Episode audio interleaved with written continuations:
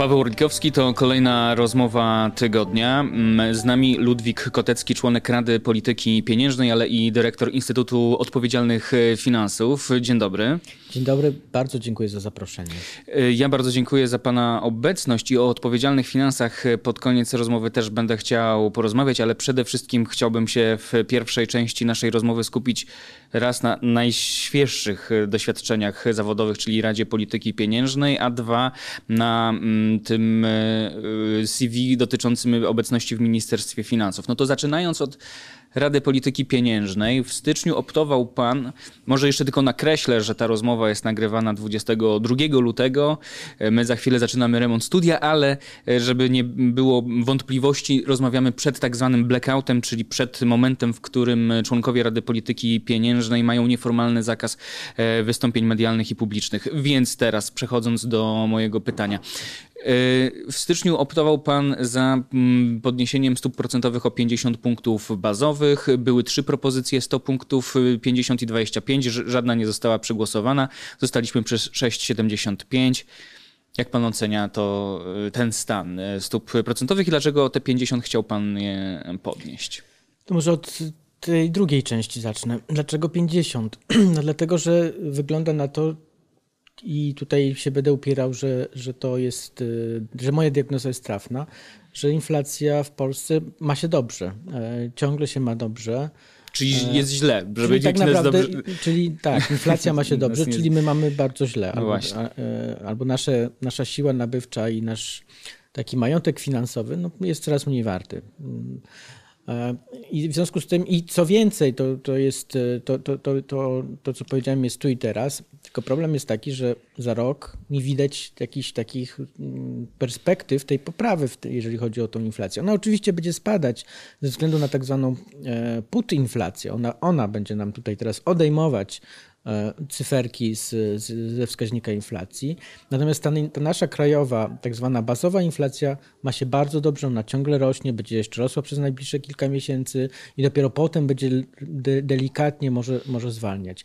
A to oznacza, że my, że my e, do tych 24, bo ostatnio liczyłem, 24 miesiące z ostatnich trzech lat to była inflacja powyżej celu inflacyjnego. Będziemy dokładać kolejne miesiące, tak? Znaczy pozostawania powyżej celu inflacyjnego i tak jak powiedziałem, perspektywa dojścia do tego celu, powrotu do tego celu 2,5%, e, no, wydaje się bardzo odległa i nawet trudna do określenia. To już y, robi mi się gorzej na samym początku rozmowy, ale oczywiście no, dane nie kłamią e, i to po prostu widać y, tu nie trzeba y, wielkiego mózgu ekonomicznego, żeby zobaczyć, że jak pan mówi, inflacja ma się dobrze. No ale trzeba już pewnego mózgu, polityki, prowadzenia polityki monetarnej, by inflację gasić. Nie ugasiliśmy jej w zarodku, nie potrafimy jej zgasić w momencie, w którym cały czas się rozwija, drenując portfele Polek i Polaków. I rozumiem, Rada jest głucha na głosy takie jak pański, że należy podnosić dalej te stopy procentowe. E, więc tak, e, po pierwsze Rada jednak uważa, no, Rada jako całość, to jest widoczne w komunikatach, że właściwie zrobiła swoje, że więcej już nie powinna, tak jak pan powiedział, podnosić stóp, bo to mm, mogłoby doprowadzić do, do jakiegoś silnego spowolnienia gospodarczego. I tutaj od razu, od razu muszę powiedzieć, że to, że to silne spowolnienie gospodarcze, ono i tak przyszło, ono nie byłoby większe, a, być, a przyszło dlatego, że inflacja jest właśnie taka duża. To znaczy mhm. pozwoliliśmy tej inflacji e, Wymknąć so, się spod kontroli. Sobie, tak jest, rozlać się po całej gospodarce. Mhm. Ona już dotyczy nie, nie, nie tylko paliw i żywności, właściwie dotyczy wszystkich, wszystkich towarów i usług.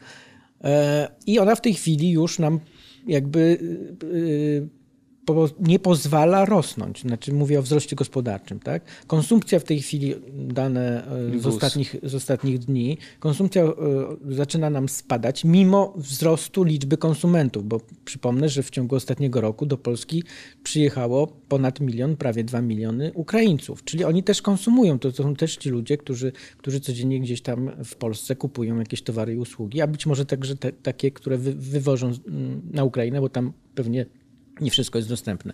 I mimo tego ma, mamy spadek konsumpcji. Inwestycje, dzisiaj, dzisiaj 22 lutego, jak pan słusznie zauważył, Główny Urząd Statystyczny opublikował takie, takie, taką ankietę, z której wynika, że inwestycji w Polsce nie będzie, bo za wysoka inflacja. Znaczy przedsiębiorcy wskazują inflację jako w tej chwili główny powód tego, że... Czyli żeby... nawet nie wojny w Ukrainie, tę niepewność nie, geopolityczną, już, tylko tę wysoką inflację. W, z wojną żeśmy się jakoś tam oswoili. Ona oczywiście nie, też nie jest w naszym kraju. Inflacja jest tu, tu i teraz e, i wygląda na to, że będzie nam tylko przeszkadzać. Czyli mamy taką sytuację, że Rada uważa, że więcej nie, zrobić nie może. E, inflacja dalej rośnie, inflacja bazowa dalej rośnie i jeszcze będzie tak naprawdę bardzo powoli sobie tam się obniżać. E, wzrost gospodarczy spada. Tak? tak. Siła nabywcza nasz, nasza, konsumentów, obywateli, codziennie jest mniejsza niż była tydzień temu, miesiąc temu czy rok temu. E, spadek wzrostu gospodarczego to takie hamowanie gospodarcze mocne.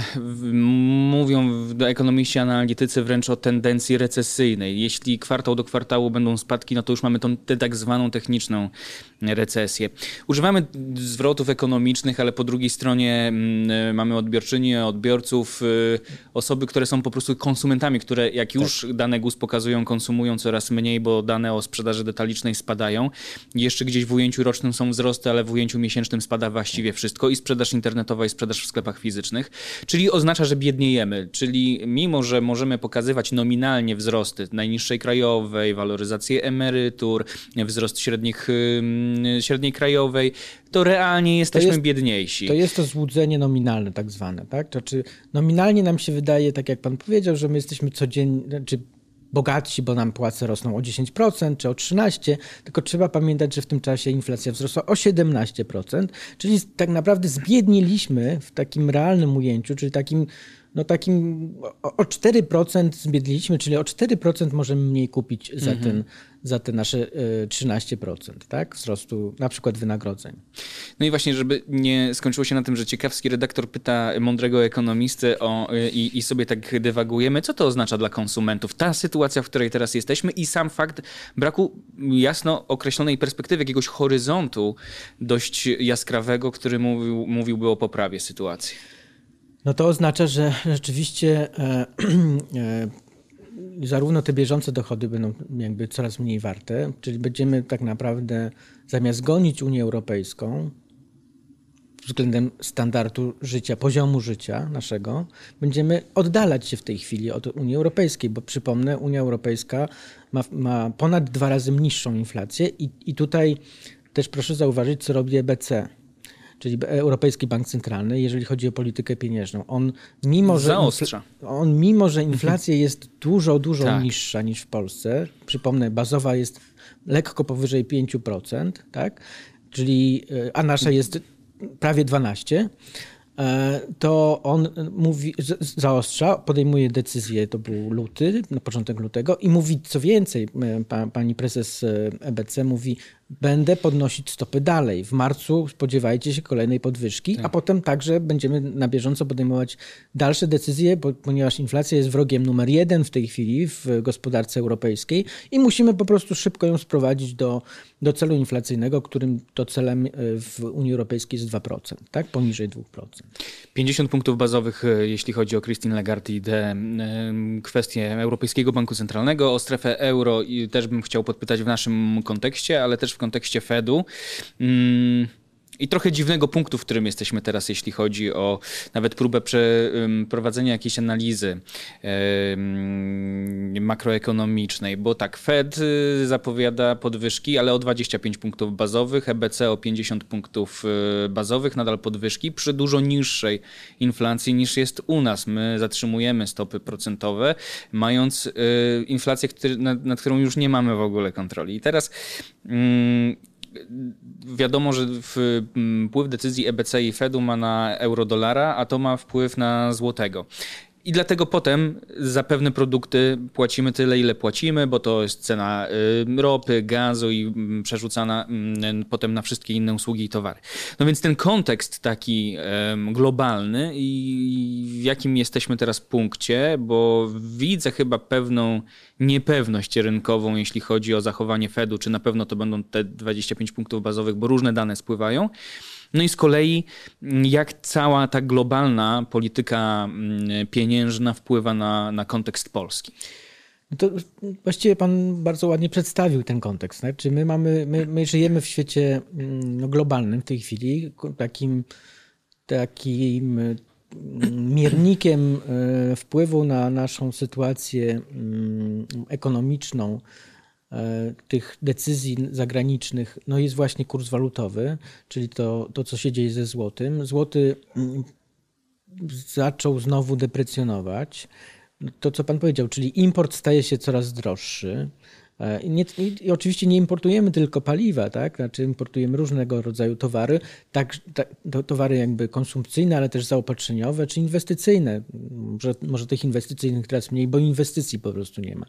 No ale to wszystko powoduje, że ta inflacja nam się napędza także tym kanałem, takim kanałem kursowym po prostu, tak? I jeżeli EBC e, e, i Fed będą podnosić dalej stopy, no to oznacza, że ten dysparytet stóp procentowych się będzie powiększał tak naprawdę i e, e, to oznacza, że złoty będzie miał potencjał do dalszego osłabiania się. Czyli dalej będzie ten, ten kanał kursowy jakby działał i być może jeszcze mocniej działał niż do tej pory. No to nie będzie pomagać na pewno w polityce antyinflacyjnej, tak? bo to jest coś, co nam będzie przeszkadzać tak naprawdę w zbijaniu inflacji. No niestety tak, e, tak jak powiedziałem, no tutaj my Polska Rada Polityki Pieniężnej uznała, że właściwie więcej nie może zrobić.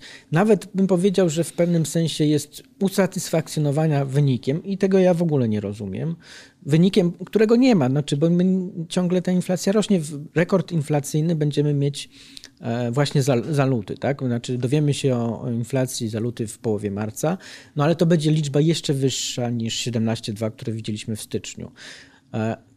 No potem rzeczywiście ta putinflacja będzie trochę ten, obniżać tą inflację, ale nie inflację bazową. Jeszcze raz to powtarzam. Nasza krajowa inflacja będzie ciągle jeszcze kilka miesięcy rosła i dopiero potem delikatnie będzie spadać.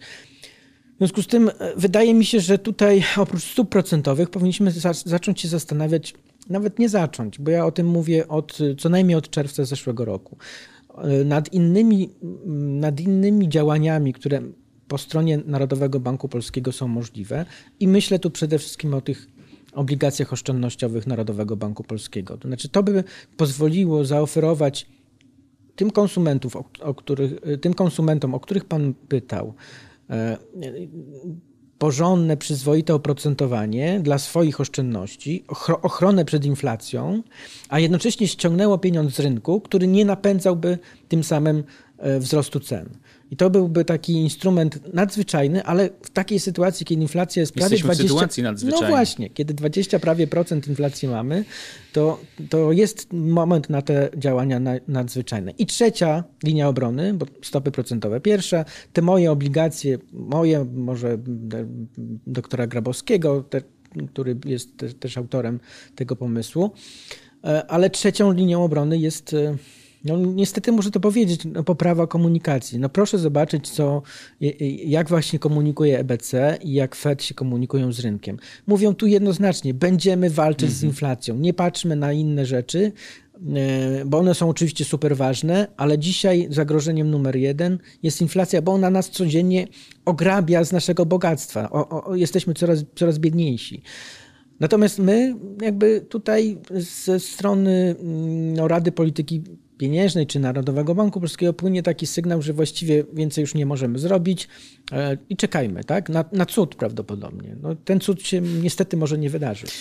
Znaczy to smutne, że w polityce monetarnej czeka się na cuda, a nie, a nie bierze się za merytoryczną pracę. Pan wcześniej wspomniał, że mm, Rada Polityki Pieniężnej nie e, odrzuca pomysłu tych podniesienia stóp procentowych. No nie cała Rada, no bo poza panem e, jest jeszcze Joanna Terowicz i jest Przemysław Litwiniuk. Mm, wasza trójka, rozumiem, w opozycji do, do całej reszty. No tak, chociaż tutaj proszę zauważyć, że my nie, też nie jesteśmy jakby jednym blokiem, tak? Mhm. Znaczy tutaj mamy te, te, te, tą wrażliwość inną, te pomysły inne, znaczy trochę inne. No tak. tak. Znaczy po, po tej samej stronie jakby jesteśmy, ale z różnym jakby natężeniem widzimy te, te problemy. Bo ja jeszcze raz powtórzę, bo my w, nie przypilnowaliśmy inflacji e, wtedy, kiedy był na to czas, a teraz ona nam powoduje, że zaczyna nam jakby przeszkadzać w rozwoju tak naprawdę. Już teraz to nie jest kwestia tylko tego, że, że mamy odczyt inflacyjny wysoki, ale ona za chwilę nam wpędzi nas w coś, co ekonomiści nazywają stagflacją, tak? No Czyli zgodnie z, już tylko jedno zdanie, zgodnie z ostatnimi prognozami Komisji Europejskiej Polska będzie miała jedną z najwyższych inflacji w Europie. Tylko Węgry jed, mają mieć i jedną, I jeden z najniższych wzrostów gospodarczych no w Europie. Tak? Znaczy my będziemy się rozwijać wolniej, z, y, o, o, dwa razy wolniej niż strefa euro. Polska ma w tym roku wzrosnąć o 0,4 według zimowych prognoz Komisji Europejskiej, strefa euro 0,9. Tak? Mhm. Znaczy my, a, my, a, my powin, a było, powinno być dokładnie odwrotnie. Znaczy my powinniśmy dalej gonić, bo mamy, mamy tą tą, przestrzeń do tego, żeby nadganiać to, to czego się, e, do, do, do czego nie byliśmy w stanie jakby mm, dojść w czasie komun czasów komunistycznych. Pogranicze recesji, tak to wygląda. 0,4 to do wskaźnika to ja ujemnego jest, to jest zerowy praktycznie. To jest zerowy, to jest, to jest w granicach błędu statystycznego. E, jak ktoś wie, jak Główny Urząd Statystyczny liczy mhm. PKB, no to, to jest naprawdę kwestia błędu statystycznego. Ale ja bym powiem jedną rzecz.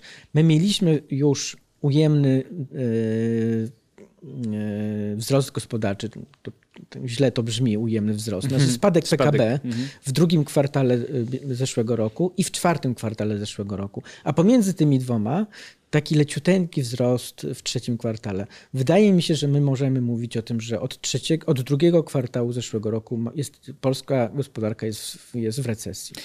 No i właśnie, to jest smutne strasznie dla naszych portfeli, ale odbija się to, bo jak zwykle takie dane ekonomiczne odbicie mają e, w, z pewnym opóźnieniem. Decyzja o podniesieniu stóp procentowych widoczna jest z pewnym opóźnieniem. Polityka fiskalna działa niemal natychmiast, ale, ale ta monetarna trochę e, później i ten styczeń i dane GUS, jeśli chodzi o sprzedaż detaliczną, pokazują, że stać nas na coraz mniej. To znowu pociąga kolejny sznurek całej, e, całej, całej serii tych fatalnych zdarzeń, bo mm, za mm, hamowaniem sprzedaży detalicznej za chwilę będzie hamowanie w przemyśle i hamowanie w budownictwie, co oznaczało będzie jeszcze większe pogłębienie hamowania gospodarczego. No i ta techniczna tak zwana recesja będzie utrzymywana. Nadal będziemy mieli wysoką inflację, czyli realnie, to, to, już naprawdę chyba każdy czuje, że biedniejemy. To, to, to, że biedniejemy, czują już nawet bogatsi, bo to po prostu widać. Mm, część z tych, którzy mają oszczędności, na oszczędnościach tracą i tu te obligacje byłyby świetnym pomysłem. Ale tacy, którzy nie mają żadnych oszczędności... No oni tracą najbardziej. Znaczy, bo oni, e, wie pan, to jest niestety tak, że że tak zwany podatek inflacyjny, on jest degresywny. E, tak, tak się to w ekonomii określa. Teraz wyjaśniam. To znaczy, że on najbardziej dotyka e, tych biedniejszych, tak? E, bo, no bo ten trochę bogatszy sobie potrafi gdzieś ten majątek, jak ma mniejszy, większy, gdzieś ulokować tak, żeby próbować się chronić przed tą inflacją. Czy to w nieruchomościach, czy w jakichś różnych innych aktywach. Teraz ten ten emeryt, czy ten, czy ten no, taki słabiej e, zarabiający, no, on nie może się schować, bo on po prostu wy, wydaje większość swoich, swojego dochodu, czy to wynikającego z pracy, czy, czy z e, świadczeń społecznych, na bieżącą konsumpcję. Ale to oznacza, że co, co, codziennie tak naprawdę, właściwie chciałem się e, poprawić, ale właściwie codziennie jest, może kupić mniej, tak? Znaczy to, to, to jest to, co to, co, to, co, to, to dlaczego ta inflacja jest tak bardzo zła. Znaczy, bo ona, jej nie widzimy, nie odczuwamy tak jakby na co dzień, ale ona codziennie e, powoduje tą erozję tego naszego e, dobrobytu czy, czy, czy tej siły nabywczej. I jeszcze jedno zdanie powiem, bo Pan mówił o tej technicznej recesji, ale my tu mamy jeszcze gorszą perspektywę, bo my być może dzięki znowu otoczeniu, które wygląda na to, że od drugiego kwartału zacznie nam się poprawiać, otoczenie gospodarcze, czyli no głównie Europa, ale też Stany Zjednoczone. Wszyscy tutaj oczekują, że będzie ożywienie. Być może my też wejdziemy z, tej recesyjnej e, gospodarki w pier, pier, czwarty, pierwszy kwartał tego roku na, na jakieś e, poziomy lekko powyżej zera, ale to będzie się odbywało w ciągu ciągle przy inflacji dwucyfrowej.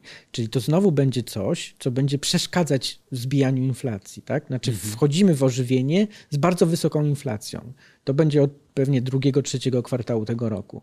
No i teraz jak tutaj sobie jakby to może być też taka sytuacja, że, e, że znowu trzeba będzie się zacząć zastanawiać, co można jeszcze zrobić, tak? bo, bo to ożywienie nie będzie tutaj sprzyjało mm, antyinflacyjnym czy dezinflacji, tylko będzie jakby napędzało tą inflację. Czyli może być tak, że ten trend, który, o którym mówiłem, że ta inflacja zacznie nam spadać, w drugiej połowie roku, on się odwrócić może, tak? Może być też tak, że, że ona e, przestanie nam spadać w jakimś momencie, a być może pod koniec roku nawet lekko zacznie rosnąć znowu.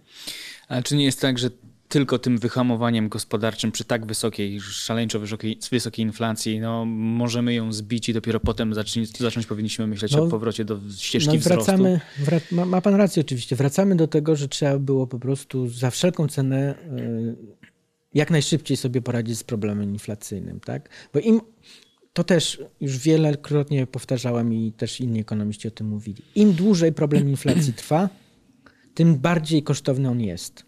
I tym trudniej go będzie się pozbyć. Bo się utrwalają tak zwane oczekiwania inflacyjne, przyzwyczajenia inflacyjne. Przedsiębiorcy już jakby wpadają w pewien taką, taki nawyk, że podnoszą te ceny co miesiąc, czy tam co, co kwartał, tak? Znaczy to już się zaczyna robić taki business as usual, znaczy mm -hmm. normalna praktyka. Coś, co wydawałoby się nam dwa lata temu jako kompletnie nieracjonalne działanie, to on dzisiaj wchodzi jako normalne, tak? Zaczynamy wpisywać sobie klauzule inflacyjne w umowy. Znaczy, my mam, tego nie było. Znaczy, to, to się pojawiło w, w, ostatnich miesiącach. Tego nie było.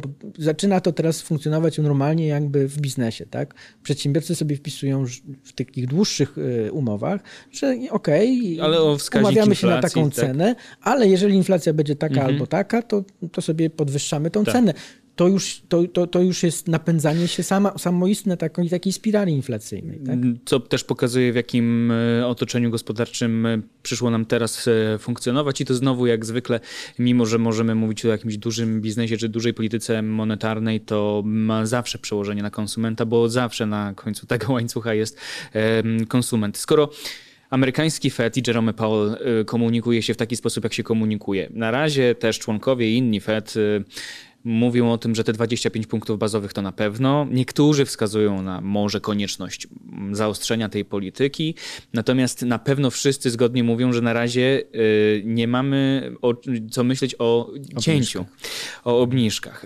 EBC y, mówi o tych na pewno jeszcze dwóch, po, dwa razy po 50 punktów bazowych.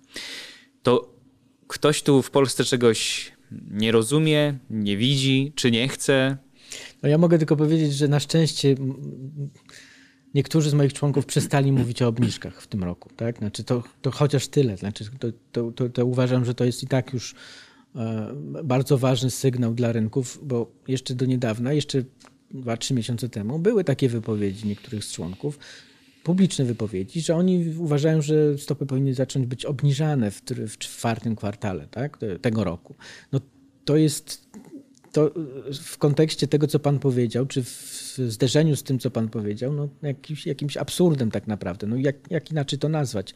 My musimy przekonywać codziennie tak naprawdę rynki, my, czyli 10 członków Rady Polityki Pieniężnej, że, że priorytetem naszym, zgodnie z naszym ślubowaniem, zgodnie z naszą misją, zgodnie z ustawą o Narodowym Banku Polskim, gdzie jest rozdział o Radzie Polityki Pieniężnej i Polityce Pieniężnej, będziemy walczyć z inflacją dopóki, dopóki nie, dopóty, dopóki ona nie zejdzie do celu 2,5%, tak? I w tym momencie, jeżeli my mówimy o obniżkach stuprocentowych przy inflacji 17% czy tam 15% nawet, no to, no to, to, to, to rynki tego nie rozumieją. Konsumenci przestają też rozumieć cokolwiek z tej całej polityki pieniężnej, tak?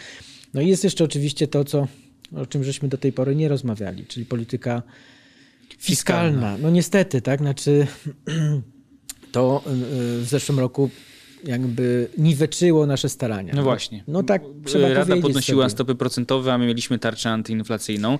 No taką wyborczą kiełbasę.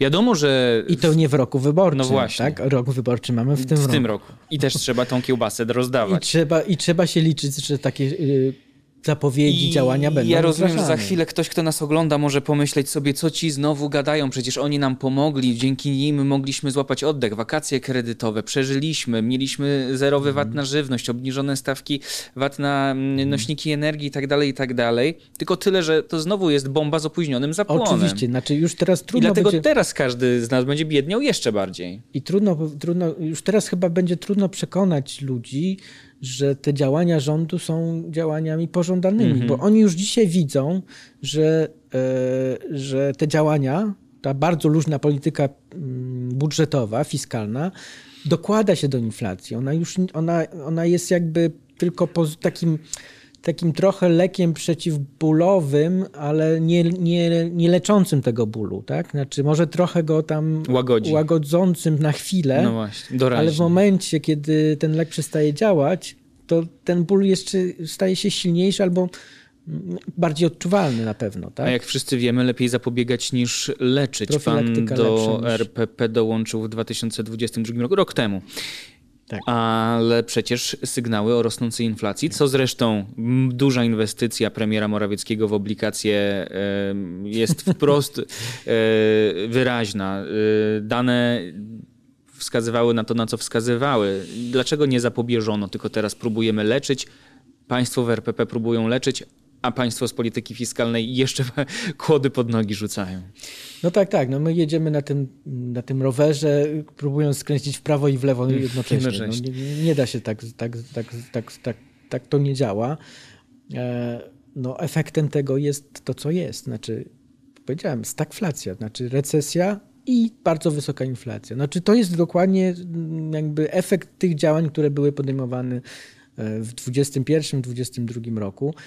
E, Tak jak już powiedziałem, my żeśmy dosyć mimo wszystko, trzeba to powiedzieć, Rada Polityki Pieniężnej zacieśniła tą politykę pieniężną. Przynajmniej starała się ją zacieśniać. Tak? Może nie wystarczająco, ale jednak. Natomiast po drugiej stronie mieliśmy luźną politykę pieniężną, mieliśmy tarczę, mieliśmy wakacje kredytowe, mieliśmy wzrost deficytu. Tak? E, To, to, to są rzeczy, wszystkie te rzeczy, które wymieniłem, przyspieszają inflację. Tu nikt nawet nie próbuje z tym dyskutować. Tak jest po prostu, tak?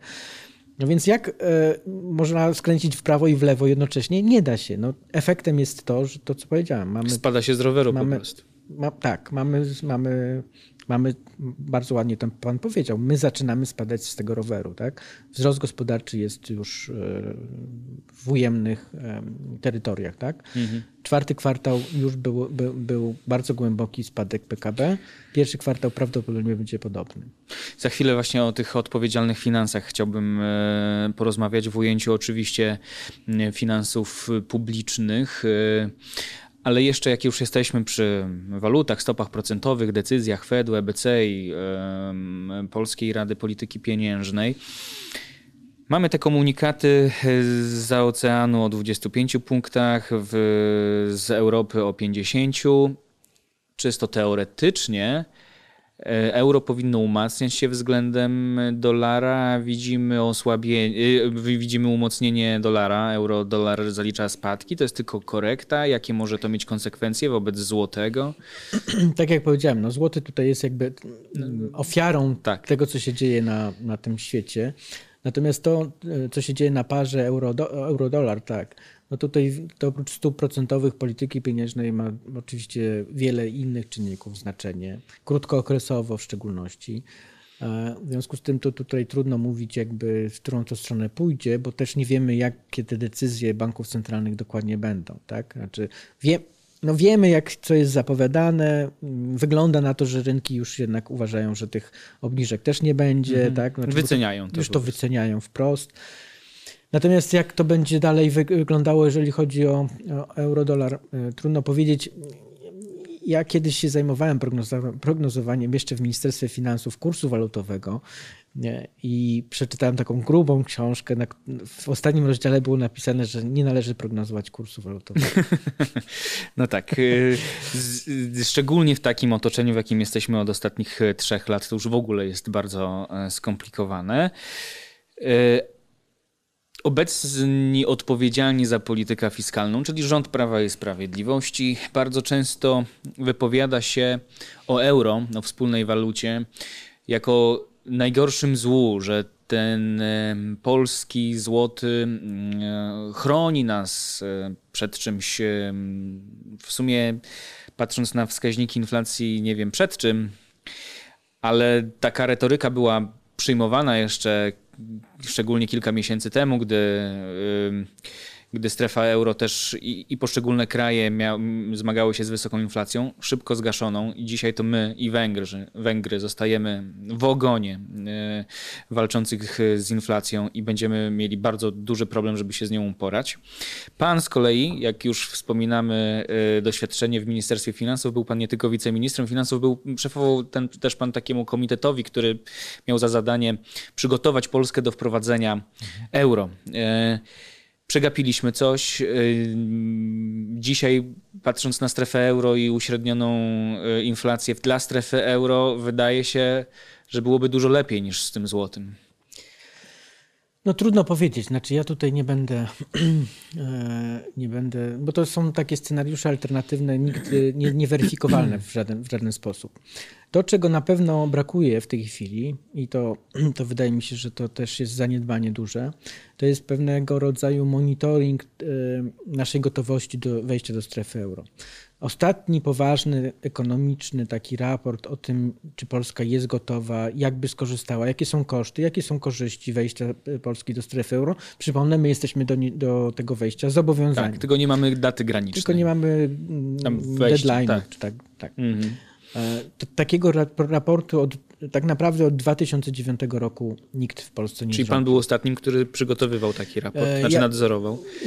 Ja e, byłem odpowiedzialny trochę za coś innego. Ja przygotowywałem i to, mm, to, to, to gdzieś w szufladach ministerstwa leży.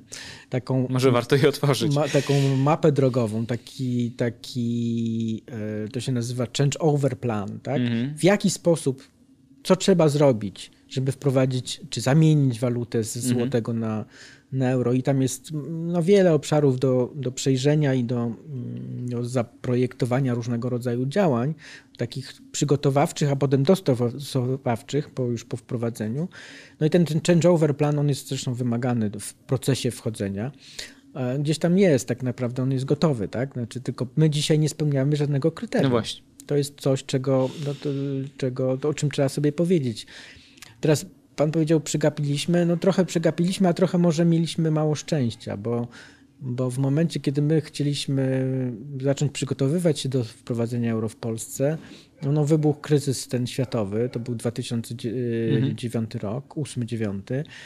E, no i w tym momencie strefa euro no, miała po, dużo potężniejszych, ważniejszych problemów niż, niż niż troszczenie się o Polskę. My też żeśmy zresztą e, wtedy. E, no akurat chyba wtedy sobie... posiadanie złotego wpłynęło nam no, dobrze. To, to strefa jest, euro mocno nie się usunęła. Na pewno wtedy Polska. nam nie, nie przeszkodziło, natomiast to jest. Ale jesteśmy teraz w innym miejscu. To jest po pierwsze, a po drugie to są kwestie krótkookresowe. Znaczy no w krótkim okresie być może taka własna waluta, jej silna deprecjacja, bo wtedy tak rzeczywiście było, mhm. E, może pomagać ale y, no to, to jest tylko krótki okres, potem to wszystko mm, przestaje być tak ważne.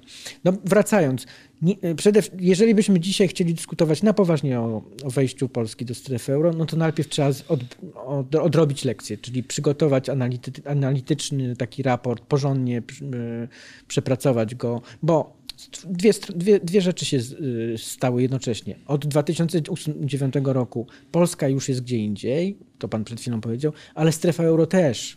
Znaczy strefa euro po tym kryzysie greckim bardzo dużo rzeczy zmieniła tak. w sobie, tak? Znaczy stała się takim solidniejszym solidniejszą instytucją, solidniejszym takim domem, który, który już ma nie tylko fundament, ale też już ściany i dach, tak? Znaczy, bo tego brak, brakło w tym kryzysie greckim. Tam, tam były, były to wyciągnięcie lekcji z tego doświadczenia. Wyciągnięto lekcje, zro, zrobiono kilka do, dodatkowych rzeczy i to oczywiście teraz funkcjonuje zupełnie na innych zasadach niż wtedy, co przekłada się na, jeszcze raz powiem, koszty i korzyści wejścia do strefy euro.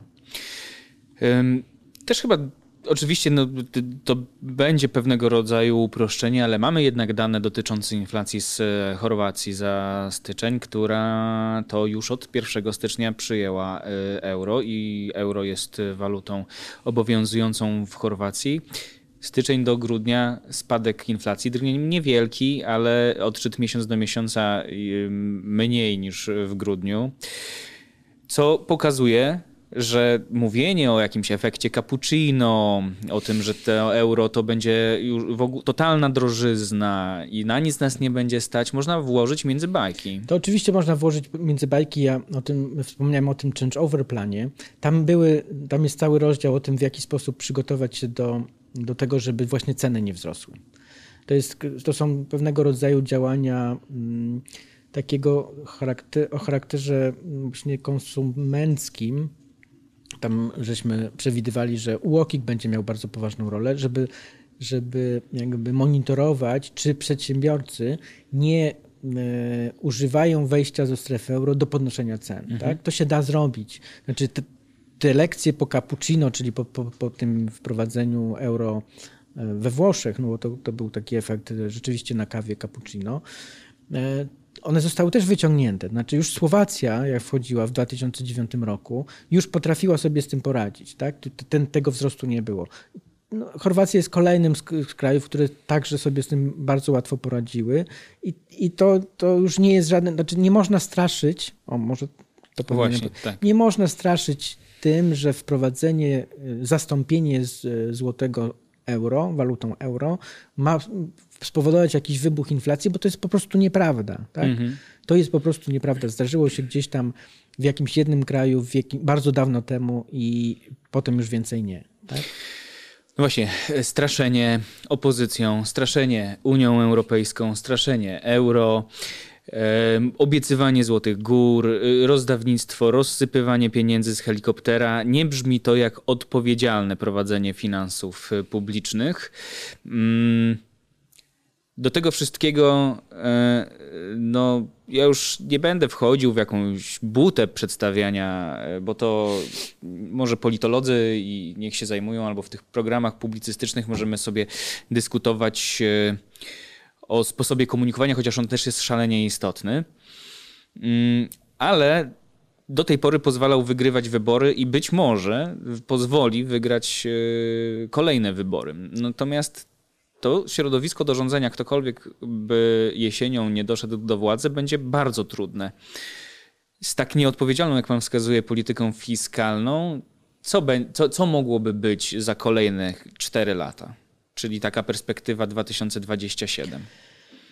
Myślę, że próbę, e, że odpowiedź na to pytanie tak naprawdę mm, w odpowiedzi bym wskazał to, co się działo w październiku zeszłego roku. My mieliśmy już taki mini kryzys e, finansów publicznych. E, to znaczy bardzo mocno wzrosły rentowności obligacji. Bardzo mocno. E, I co więcej, przestano kupować polskie obligacje. Na, na, na, zagranica przestała inwestować w obligacje Polski.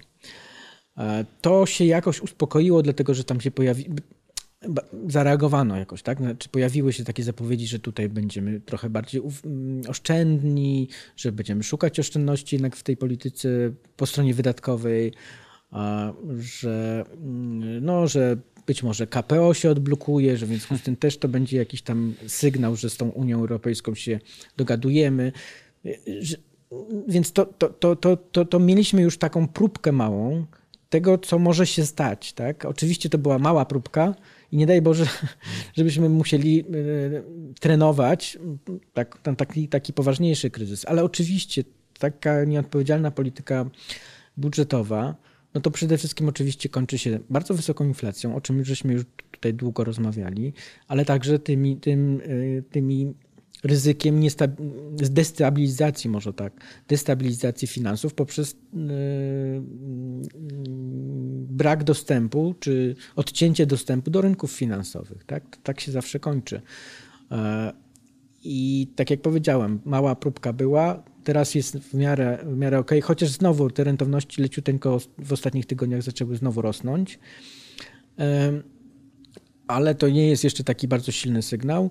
Zobaczymy, jak będzie się rozwijać polityka budżetowa w tym roku, bo to też musimy sobie powiedzieć, że to, co jest w budżecie, który podpisany był tam dwa tygodnie czy trzy tygodnie temu przez prezydenta, no to nie jest w żaden sposób y, informacyjne dla nas, czy indykatywne w takim sensie, że nic nam nie mówi o polityce fiskalnej w Polsce, dlatego że budżet okazuje się być tylko wycinkiem i to coraz mniejszym, z roku na rok mniejszym finansów. finansów publicznych. Znaczy te mm -hmm. finanse publiczne w tej chwili, ciężar wydatkowania został przeniesiony w dużej części do BGK w tej chwili, tak. tak który jest poza kontrolą parlamentu. parlamentu. tak? Co więcej, nikt tam y, ma trudności, żeby wejść z kontrolą. Żeby wejść z kontrolą. W związku z tym my coraz mniej wiemy, coraz mniej, jeżeli chodzi o przejrzystość tych, tej, tej polityki budżetowej, finansów publicznych w Polsce, e, coraz mniej wiemy o tym, co się tam dzieje tak naprawdę, tak? I też jeszcze, jeszcze mniej wiemy o tym, co się będzie działo.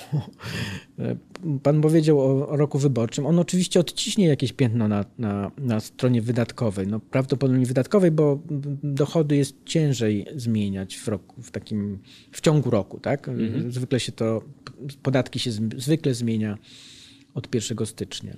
Więc tutaj mamy, mamy znowu jakiś taki problem związany z tym nieprzejrzystością, z e, brakiem kontroli, pozaparlamentarnym charakterem duży, dużej części wydatków. Ostatnio mieliśmy tą aferę z Willą Plus. Tak? To jest taki, taki papierek lakmusowy, mm -hmm. bym powiedział. Tego, że coś się złego jednak dzieje w finansach państwa.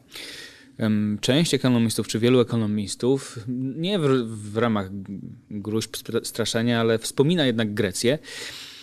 Nie mówiąc o tym, że my już jesteśmy na takiej pełnej ścieżce greckiej, tylko że tam w pewnym momencie też to, co już doprowadziło do tego wyrzucenia się z siodełka tego roweru, który chciał skręcać w lewo i w prawo jednocześnie, e, to był ten moment, w którym polityka fiskalna, czyli politycy po prostu, wpadali w pułapkę populizmu, y, w, pułapkę obietnic wyborczych, rozdawnictwa, że jesteśmy teraz w takim momencie po tych ostatnich latach, że opozycja, gdyby miała przyjść do władzy, musiałaby przebić czymś, y, bo ta odpowiedzialna polityka finansowa, mówienie o tym, że to jest moment na zaciskanie pasa, na oszczędności, na być może krótkie zbiednienie po to, byśmy mogli wrócić do wzrostu gospodarczego i do dobrobytu, nie przebije się przez y, ogół i nie zyska się tym głosów wyborczych. I później właśnie przez tę pułapkę populizmu doszło do, do tego, co się wydarzyło w Grecji i potem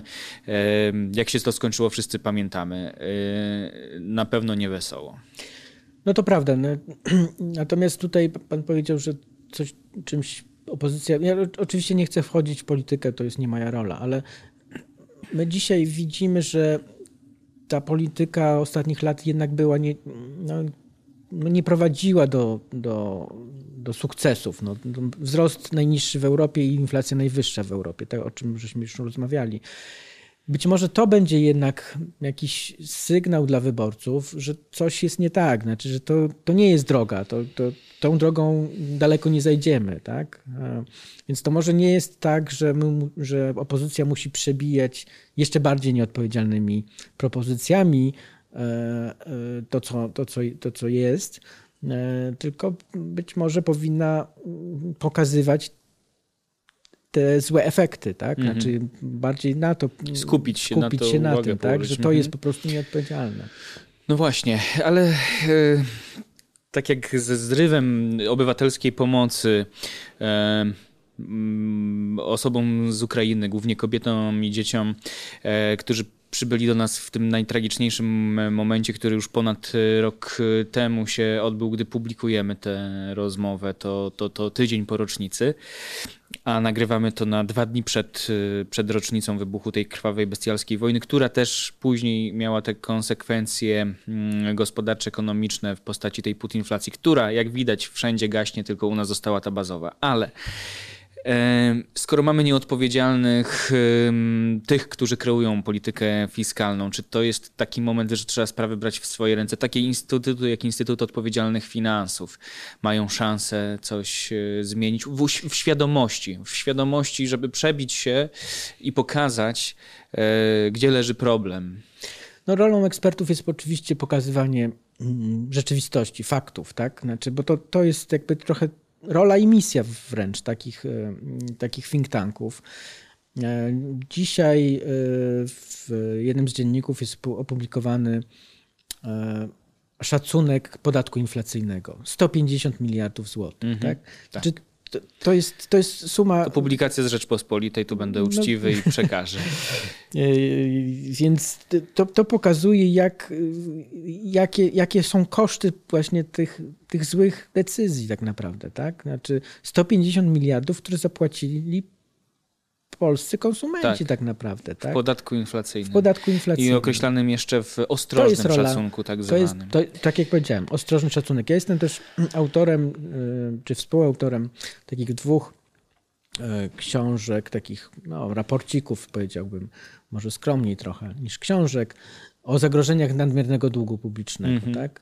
No i w tym roku e, powstanie trzeci taki raport, bo jednak po, trzeba aktualizować tą wiedzę i też będziemy liczyć ten podatek inflacyjny. Wydaje mi się, że to jest 150 miliardów, tak jak pan powiedział. To niestety jest dolna granica szacunku.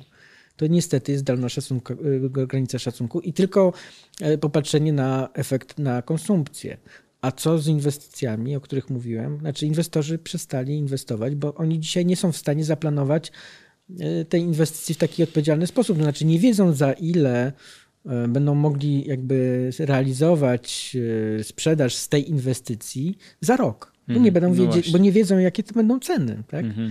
W związku z tym my mamy taką, no to, to, to jest jakby taki najbardziej znany powiedzmy efekt wysokiej inflacji, czyli wpływ na, na, na, na, na inwestycje i nieprzewidywalność tych inwestycji, efektów tych inwestycji. Taką skrajną nieprzewidywalność i to e, rzeczywiście jest e, smutne. No to jeszcze na sam koniec może mm, może jest, będą jakieś optymistyczne akcenty, ale jak przeniesiemy się z tej polityki makro do takiej mikro, w najbardziej mikroskopijnym ujęciu, ale również w odniesieniu do odpowiedzialnych e, finansów. To jest chyba najwyższy moment i ostatni moment e, dla konsumentów, żeby odpowiedzialnie podchodzić do własnych finansów, do swoich e, prywatnych portfeli. Jest jakaś szansa, żeby w tak niepewnym, trudnym, specyficznym momencie jakkolwiek zadbać o swoje finanse, by przez ten kryzysowy moment jakoś przejść, przetrwać i dotrwać do tego momentu, w którym zaczniemy wracać na tę ścieżkę dobrobytu. To jest bardzo trudne pytanie. Po pierwsze, nie wiemy, kiedy zaczniemy wracać na tą ścieżkę no tego niski, tej niskiej inflacji. Jak, tak jak powiedziałem na samym początku, te perspektywy nie są takie bardzo jasne. Znaczy, dzisiaj się mówi, znaczy, oficjalna projekcja Narodowego Banku Polskiego została specjalnie wydłużona w listopadzie o cztery kwartały, no tylko po to, żeby znaleźć się w pobliżu celu inflacyjnego w 2025 roku, czyli mm. za dwa lata, za ponad dwa lata, za ponad dwa lata. E, teraz e, za miesiąc, niecały miesiąc, będziemy mm, znali tą nową projekcję Narodowego Banku Polskiego. Niestety obawiam się, że oni tylko potwierdzą, a być może nawet jeszcze dalej wydłużą tak? to, to dojście 26, do, tak? do, do, do, do, do, do celu inflacyjnego. No to pokazuje, że, że trudno sobie planować, no to o czym już trochę mhm. rozmawialiśmy, już nie tylko inwestorzy, ale też mm, konsumenci, jak mają sobie planować, w jaki sposób sobie lokować. Ale jeszcze jedną rzecz powiem. Proszę zauważyć, że tych oszczędności jest coraz mniej. Znaczy, e, to, że spada konsumpcja w Polsce, to jest wynik dwóch rzeczy. Po pierwsze, ujemnego już teraz realnie wzrostu wynagrodzeń. Znaczy po prostu my y, zarabiamy dużo mniej. Wynagrodzenia nie niż, gonią inflacji. Niż, tak niż, był, niż tak, inflacja rośnie szybciej niż Ale po drugie pokończyły się te, te, tak zwane wymuszone oszczędności pokowidowe. Tak? -hmm. My żeśmy w 20 roku byli trochę zmuszeni do tego, żeby oszczędzać, bo siedzieliśmy w domu. No tak? tak. E, I oczywiście te, plus jeszcze dostaliśmy sporo jako gospodarka już tak. sporo takich dodatkowych pieniędzy z tych tak zwanych tarcz mm, antykowidowych. To zresztą jest przyczyną inflacji między innymi. Tak? Znaczy to potem się rozlało po, y, po usunięciu lockdownów czy po, po, po zakończeniu lockdownów w gospodarce. Te pieniądze wysz, weszły na rynek i, i przyspieszyły wzrost cen, bo, bo napotkały na brak po stronie podaży, na braki po stronie podaży. Podaż się tak szybko nie mogła dostosować. I to oczywiście przyspieszyło tą inflację, ale to też mm, w 2021 roku i nawet jeszcze w 20, w pierwszej połowie 2022 roku te oszczędności jeszcze pracowały, jeszcze były. No właśnie. Dzisiaj już ich nie ma. Tak? My nawet już nawet, bo pan mówi, jak się zabezpieczyć, jak zabezpieczyć swoje oszczędności. Nie Wygląda już... na to, że, że jest tego coraz mniej, że my nie mamy specjalnie czego już zabezpieczać. No i jeszcze to środowisko, że Międzynarodowy Fundusz Walutowy raczej obniża nasze prognozy, a nie je poprawia. Najniżej w Europie. Jeden z najniższych wzrostów. Tam Czechy chyba i Dania konkurujemy z kilkoma krajami. Chude lata przed nami. No chudy, chudy rok na pewno, tak? Znaczy tutaj to ewidentnie. To znaczy wygląda na to, że jesteśmy, tak jak byliśmy zieloną wyspą, przypomnę, w 2009 roku jedyną gospodarką, która urosła w tym poprzednim kryzysie, tym globalnym kryzysie finansowym, tak teraz jesteśmy tą.